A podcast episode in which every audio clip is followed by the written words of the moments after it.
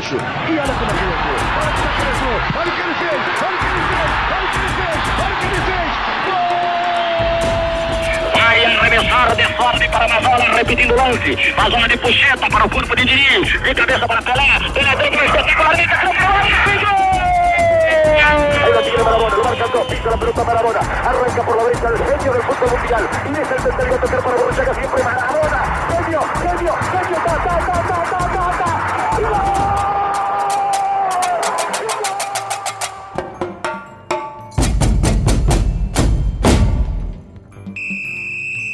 Apito juiz, rolou a bola, tá começando mais um Esquenta Bancos, o podcast onde só a resenha é titular. Eu sou Iago Pontes e no programa de hoje nós vamos começar uma pequena série sobre fatos curiosos do futebol. E o tema inicial escolhido vai ser sobre o Athletic Clube de Bilbao, que é um time que hoje joga a La Liga, sempre jogou a La Liga, pra sempre falar a verdade. e o curioso dele é que ele só aceita jogadores desde sua formação com origem basca. E pra gente aprofundar esse tema, nós temos o retorno dele que estava de férias aí, curtindo um, um sol no Caribe, Parece. Alfredo Gomes. E aí, Iagão, beleza? Pois é, cara, é, parece que finalmente chegou a hora de falarmos do clube que é mais que um clube e não é o Barcelona. Fiquei chocado. mas é, eu acho que o Atlético Bilbao é bem isso. Não que o Barça não seja, mas é bastante curiosa e interessante a história desse clube aí, né?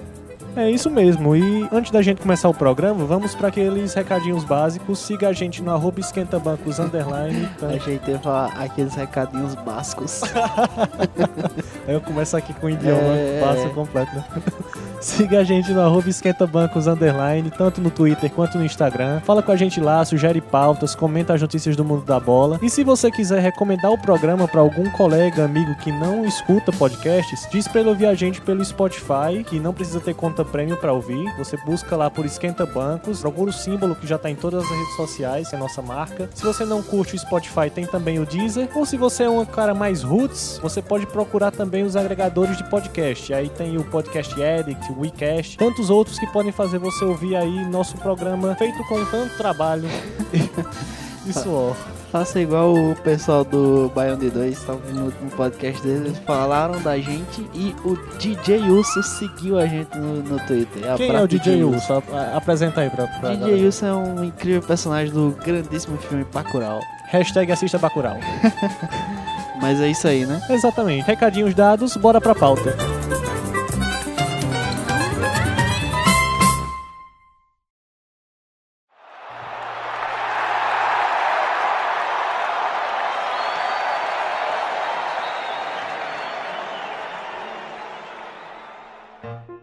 Como é de praxe, em todos esses programas históricos, a gente tem que começar sempre fazendo um apanhado histórico, para poder situar os temas que a gente está trazendo. E não seria diferente falar do Atlético de Bilbao, que tem uma história completamente galgada na questão da rivalidade entre as capitais e o, como é que posso dizer, a economia local, tem toda uma rivalidade, porque é um clube que tem suas raízes bascas na Espanha, que é um país grande que tem outros vários países dentro, por assim dizer, É né? A verdade. gente tem o tem não só o Barça, a Catalunha e tudo mais. Exato. A queridíssima Galícia. Galícia, a nossa querida Galícia. É bem- tem a cultura bem, bem dela, né? Bem Exato. própria. É, como tu tava falando aí, a Espanha, elas têm esse histórico de ser formada pelas mais diversas regiões, né? Por territórios das mais diversas regiões. E cada região dessa tem uma cultura e tradição e costumes próprios muito fortes, né? Eles chegam até mesmo até a ter uma língua própria, né? Como a gente vai ver mais pra frente, o do País Basco, por exemplo, é, é a Euskaria, ou Euskaria, não sei como é que fala exatamente. É da, da Galícia que a gente Uhum. citou, mas é, é o galego, né? É o galego. e do- da região do, da Catalunha, o catalão, né? Então, é, é realmente, tem um potencial pra ser várias piadas, sabe?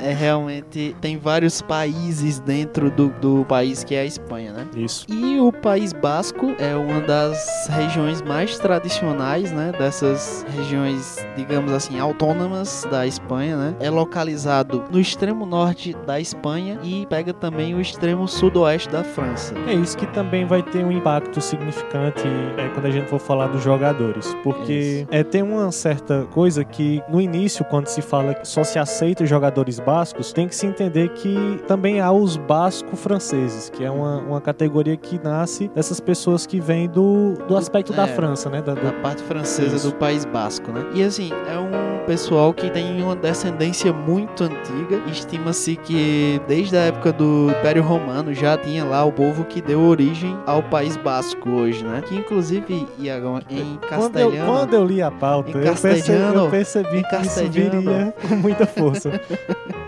Em castelhano é chamado de País Vasco e os, os antigos os antigos habitantes da região eram chamados de Vascões, ou seja, Vasco. Sem mais.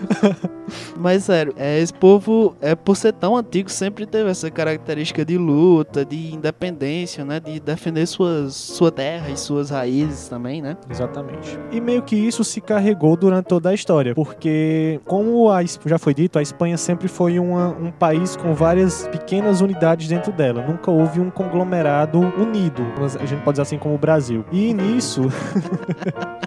Será? Será que seria engraçado porque do Brasil, né?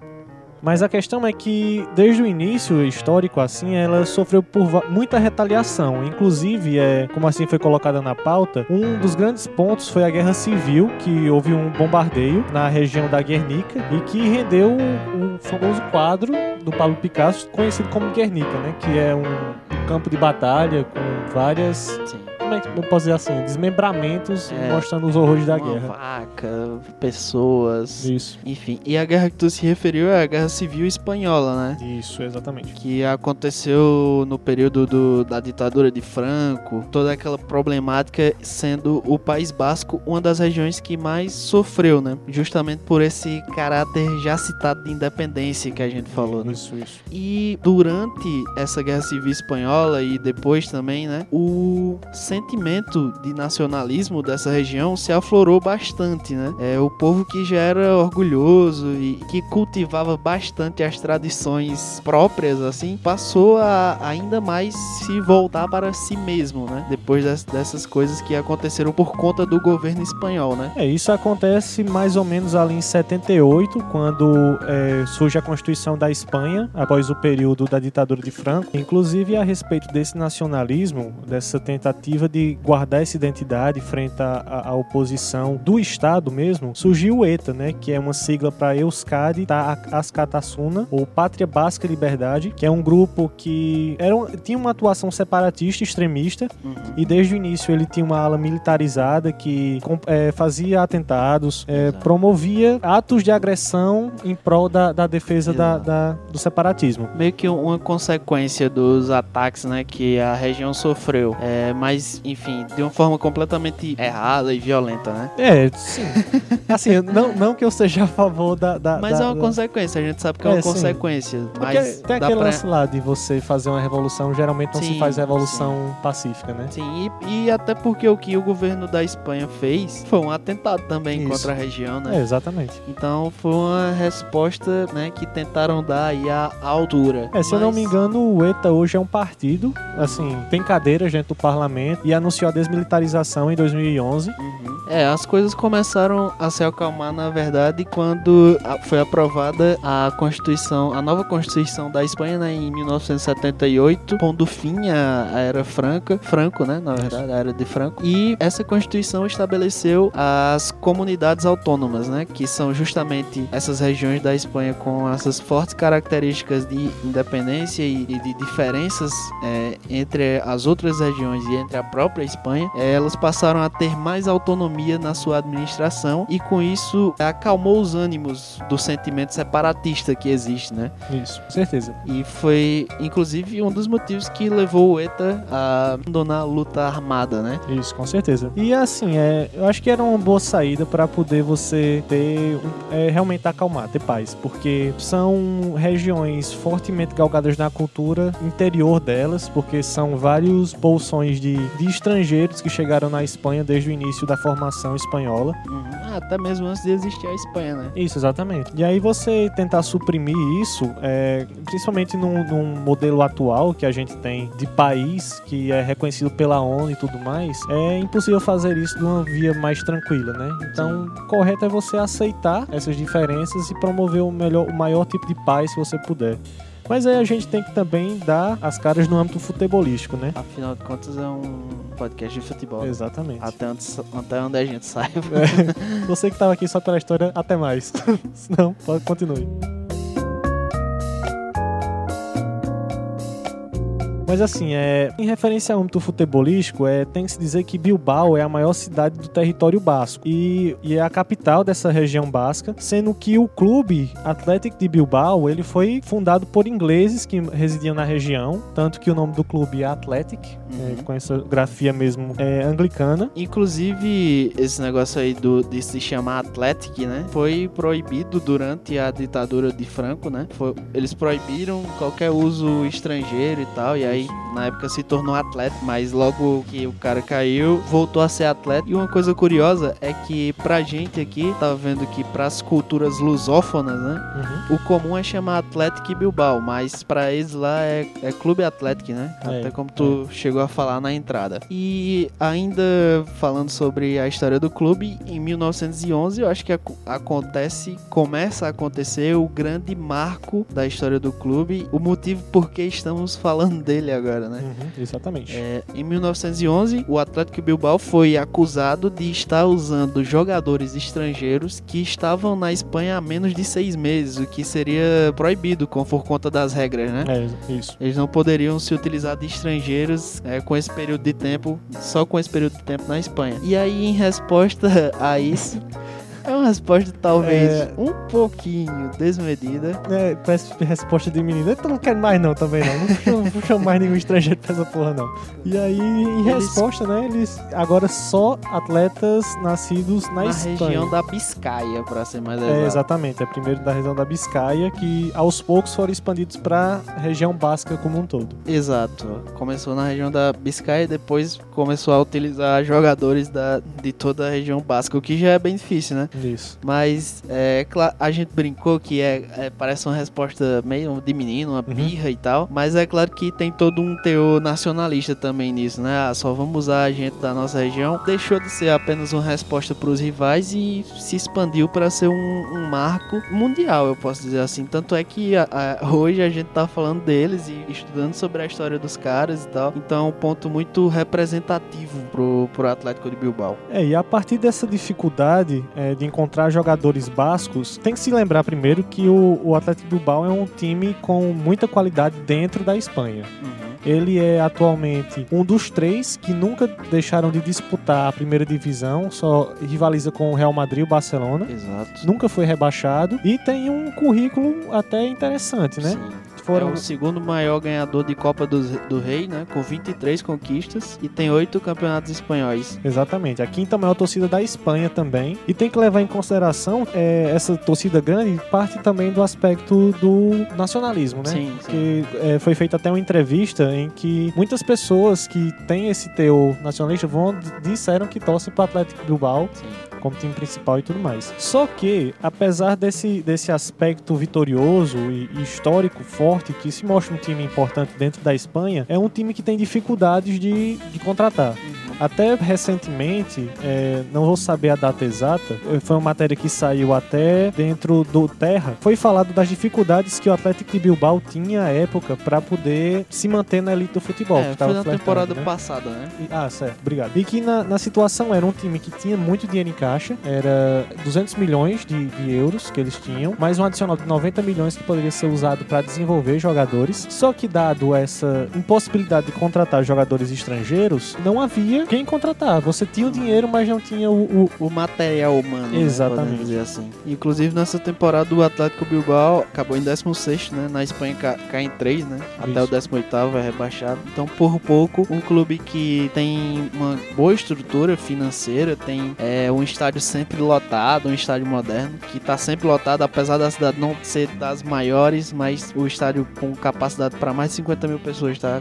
Tem, tem sempre uma grande média. É um, é um clube que paga altíssimos salários aos jogadores. Isso é. Pros- Né? Até para os padrões é, espanhóis é Espanhóis. muito, muito alto. E mesmo assim ia sendo rebaixado, né? Justamente porque não pode contar com, com esse aporte de, de estrangeiros ou até mesmo com estrelas estrangeiras, né? Isso. A regra no ataque Bilbao é muito forte, digamos assim, é muito é, restrita, rígida, né? Não permite realmente que nenhum um cara que seja espanhol, mas que não seja nascido na região, nem que não tenha sido criado ou sido desenvolvido futebolisticamente na região, Isso, ele não pode ser contratado. Agora, porém, apesar disso, ela foi se afrouxando um pouco ao longo dos anos, né? Porque não tem, não teria como, não seria viável se manter tão rígida assim, de só cara nascido ali. E aí, a partir de um de certo período, eles começaram a aceitar também pessoas que eram criadas na região, como eu falei ante- anteriormente, e também é, atletas que desde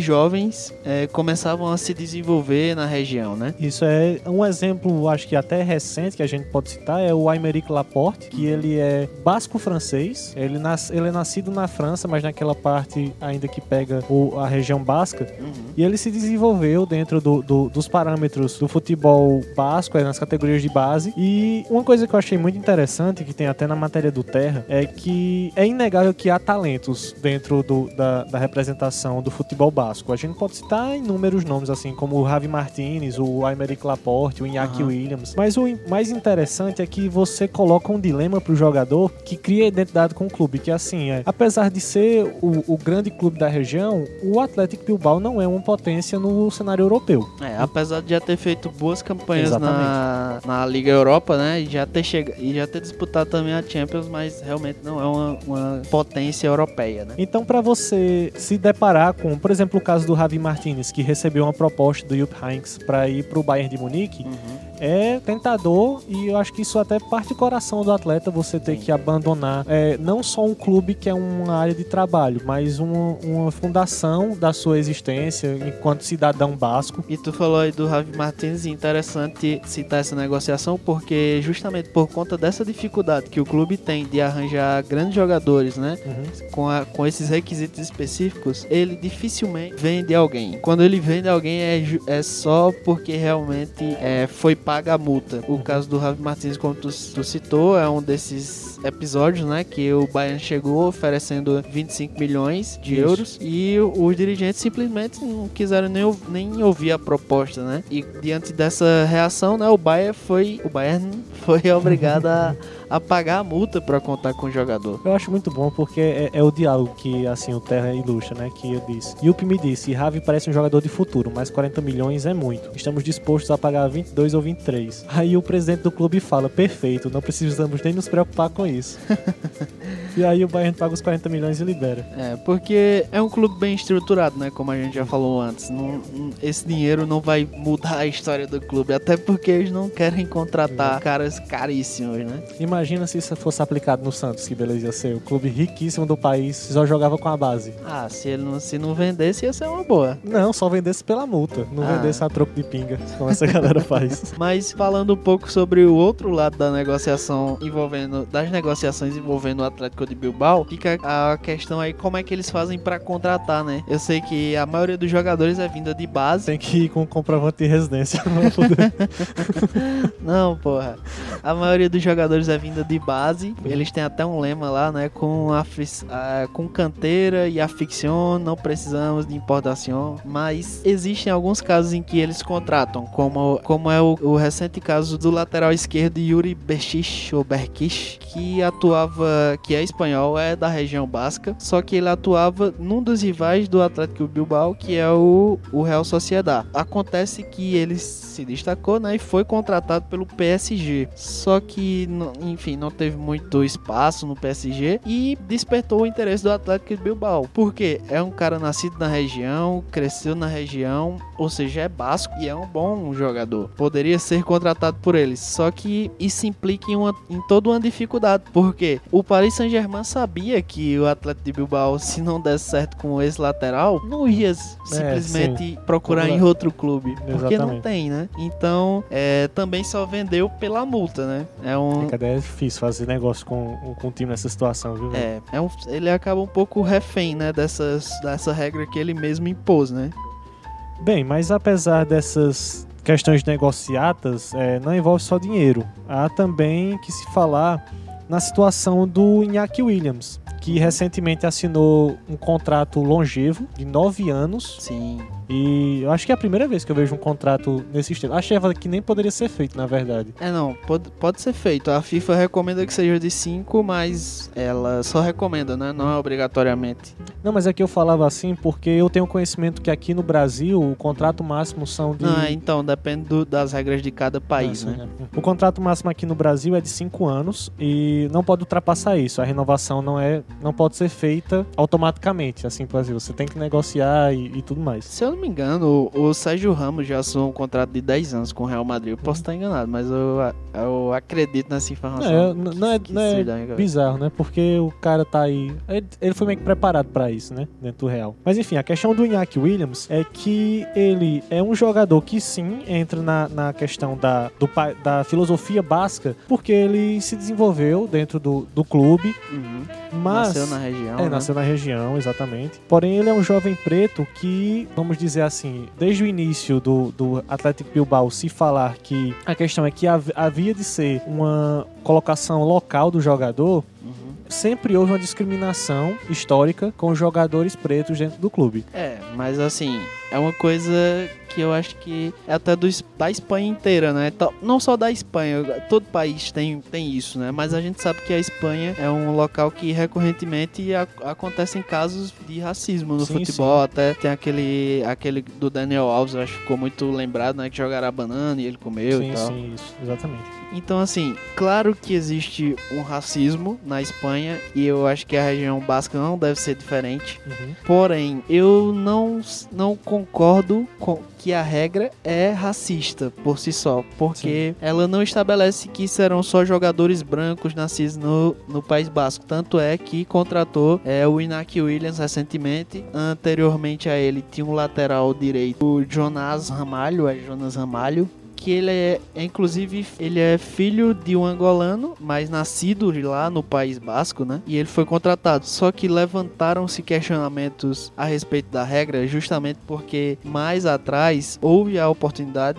do Atlético contratar jogadores negros, como o caso do, do Miguel Jones, que era um atacante com boa qualidade técnica, né? Também filho de um pai que não era da Espanha, é, só que não foi contratado. É, chegou a ser contratado pelo Atlético de Bilbao, mas antes de estrear, após várias críticas internas e da torcida também, porque estaria burlando essa regra, né, por ele ser, não ser filho de um basco, mas na verdade talvez a cor da pele tenha pesado nessas críticas. Uhum. O Atlético acabou desistindo da contratação, tanto é que o Miguel Jones era um, era um atacante, né? É, quando o Iñaki Williams estreou em 2015 fez gol, foi muito alardeado o fato de ter sido o primeiro negro a marcar Isso. gol com a camisa do Atlético, né? Já que o lateral não tinha conseguido. Só que esse fato poderia ter sido em muito antecipado se o Miguel Jones tivesse tido a oportunidade de jogar, né? É, talvez pudesse ter sido também antecipado no caso do Benham, Benjamin Zaradona, que foi, chegou na década de 90 a ser especulado. Ele era filho de um baço com E4 guineense e, como meio-campista, ele chegou a ser sondado pelo técnico Luiz Fernandes. Só que, de acordo com o próprio técnico, ele informa que durante as negociações ele ouviu da, das partes internas do clube que ele não deveria ser contratado por causa da cor da sua pele. Então, assim, é explicitamente racista a declaração, Sim. é não se escondendo por trás do, do- da regra básica, Sim. né? E assim, fica esse dilema é, a respeito de até quando é, essa regra também mascara os, os valores racistas, né? Que É. podem percorrer dentro do, do clube. Assim, eu, na minha visão, né, a, a regra por si só, ela não é exatamente racista. Talvez a gente tenha que discutir um ponto aí de, de nacionalismo, de patriotismo, até onde vai, até onde é benéfico, mas é, eu, eu acredito que ela não seja racista, mas como tu disse, ela inevitavelmente acabou sendo usada. É fato que ela foi usada para evitar que jogadores negros defendessem o Atlético de Bilbao- né?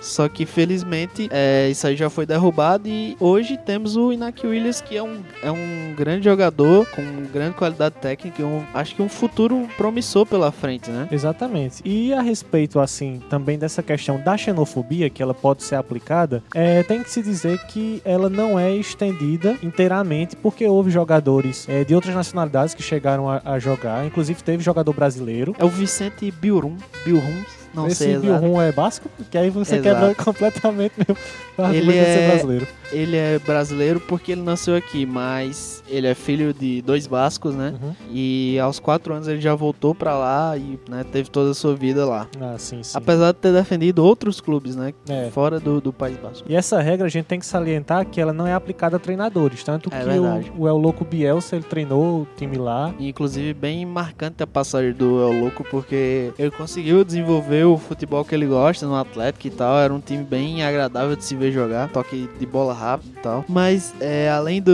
do goleiro brasileiro, de nome difícil, teve também o Lizaruzu, da França, que chegou a defender a seleção francesa também, que também é, é basco, mas da região francesa, que defendeu o Atlético, né? sim, sim. que é, o- como tu já citou também, o Laporte, que foi vendido recentemente pelo Manchester City, né? Numa negociação que também foi recorde, né? Exatamente. Valores recordes, o defensor mais caro, né? E também o Kepa Arrizabalaga, que foi contratado em 80 milhões pelo Chelsea. Verdade. O que, mas só que o que é espanhol, né? É espanhol espanhol, né? Ah, certo. Uhum. E, mas é isso, o Atlético teve cinco estrangeiros, né? Que o goleiro brasileiro, o Lizaruzu, teve o, o Laporte, que eu acho que esses são os mais marcantes, né? E tem também o romeno Ganea e o mexicano Ituriaga, Iturriaga e o venezuelano Amo, Amorebieta.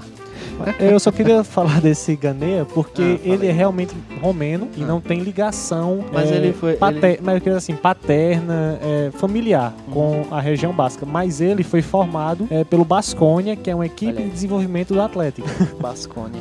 Não, mas assim, é porque ele não é, não é basco de nascença, né? Sim, Ele é- sim, ele é um caso realmente interessante. Começam a abrir as portas da- da- do País Basco para todos os, os outros Ah, não jogadores. sei, eu, eu, eu não sei, eu acho que é um pouco. A, a regra vem se flexibilizando Sim, ao sim, longo com dos anos, certeza. né? Primeiro era só galera nascida na regiãozinha bem pequena e depois expandiu pra todo o País Basco. Aí depois expandiu pra galera que cresceu no País Basco, não que só nasceu e depois aceitaram quem tinha pais de outras nacionalidades e tal. E eu acho que a tendência é essa, mas não sei até onde vai parar, na verdade.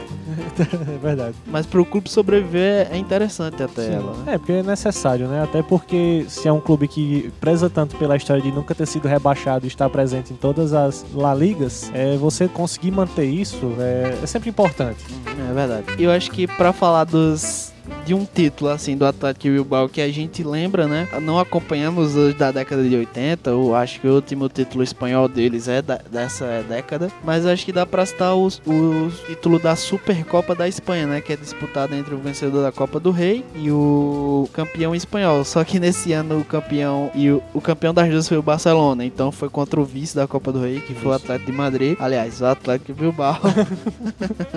Contrariando todo esse programa, o Atlético de Madrid.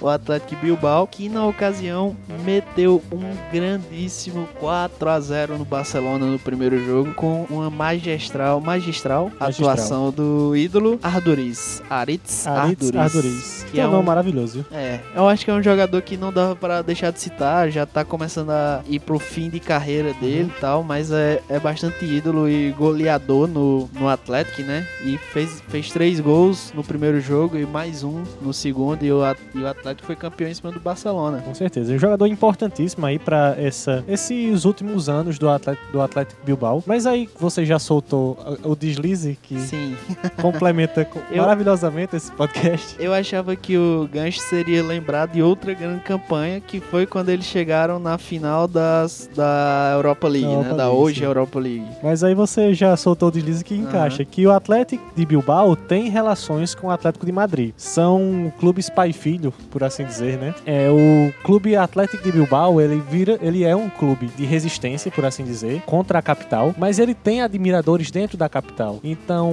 nos idos lá de 1900, o começo do- dos, anos, no- dos anos 900, 1900, um grupo de, de jovens bascos funda na capital, o- agora me, me escapa o nome correto, é Atlético Clube de Madrid, se eu não me engano, que é um, era inicialmente uma, uma sucursal Aham. é, do, do Atlético Bilbao, tanto que eles não competiam juntos, não poderia haver, jo- haver jogos entre eles, e o Atlético Clube de Madrid cedia jogadores. E até hoje, se você olhar, é- é, lembra bem a camisa do Atlético de Madrid e o escudo lembram do Bilbao, né? Isso, exatamente. Tem claramente uma inspiração, mas essa relação entre os dois clubes é meio que se encerra em 1921, quando o Atlético Clube de Madrid começa a, a vencer jogos e por conta própria, com seus próprios jogadores, e é estabelecido um novo estatuto que define ele como time unitário, e ele adota o nome agora de Atlético de Madrid, Uhum. para rivalizar com o clube da capital, Real Madrid, depois de boas campanhas co- contra o time irmão de capital. E meio que hoje já é uma potência por si só. A gente tem inúmeros bons jogadores, grandes histórias. Sim,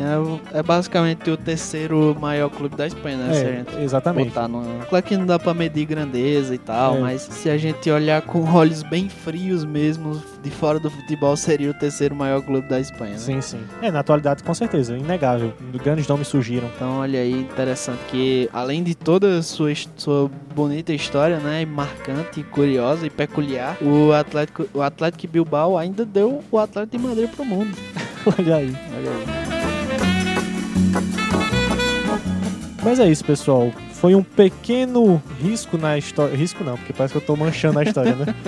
Foi uma pequena aprofun- aprofundada na história do Atlético de Bilbao, que é um, um time que, quando a gente conheceu mais da história, ficou muito interessante falar a Sim. respeito. E assim, é um projeto esse dentro do podcast, a gente quer trazer mais curiosidades, mais informações, sair um pouco do lugar comum, de comentar um pouco assim, temas tanto Mas a abstratos. gente faz isso em todos os podcasts. A Mas gente aqui sai é- do lugar comum em todos. É verdade, né? A gente quer sair do lugar comum. Do lugar do- comum. de sair do lugar comum. Cara, mas é, enfim, eu acho que você que ouviu até aqui e tem interesse pela história tanto da região, quanto da Espanha, quanto do futebol também, pesquise, que vai encontrar muita coisa interessante, desde pintura de, de, de Picasso, como a gente falou, Exatamente. até futebol, né? Futebol bem jogado e tal. É, vou recomendar aqui também um canalzinho pequeno que tá precisando um tal de nerdologia. Tem uma nerdologia de história sobre o País Basco, que é muito interessante. Mas, enfim, muita coisa a ser explorada nesse assunto, né? Que a gente humildemente retratou. Exatamente. Mas é isso, pessoal. Obrigado pela audiência. Compartilhe, envie pros amigos. E a gente se encontra na semana que vem, tudo bem? Se você tem um sonho que seu filho jogue no Atlético de Bilbao, mude-se pra lá agora e faça ele nascer lá. Aí você queria fazer uma propaganda de agência de turismo. É, este programa foi patrocinado por Bilbao, a cidade do futuro. Até semana que vem, pessoal. Valeu. Valeu.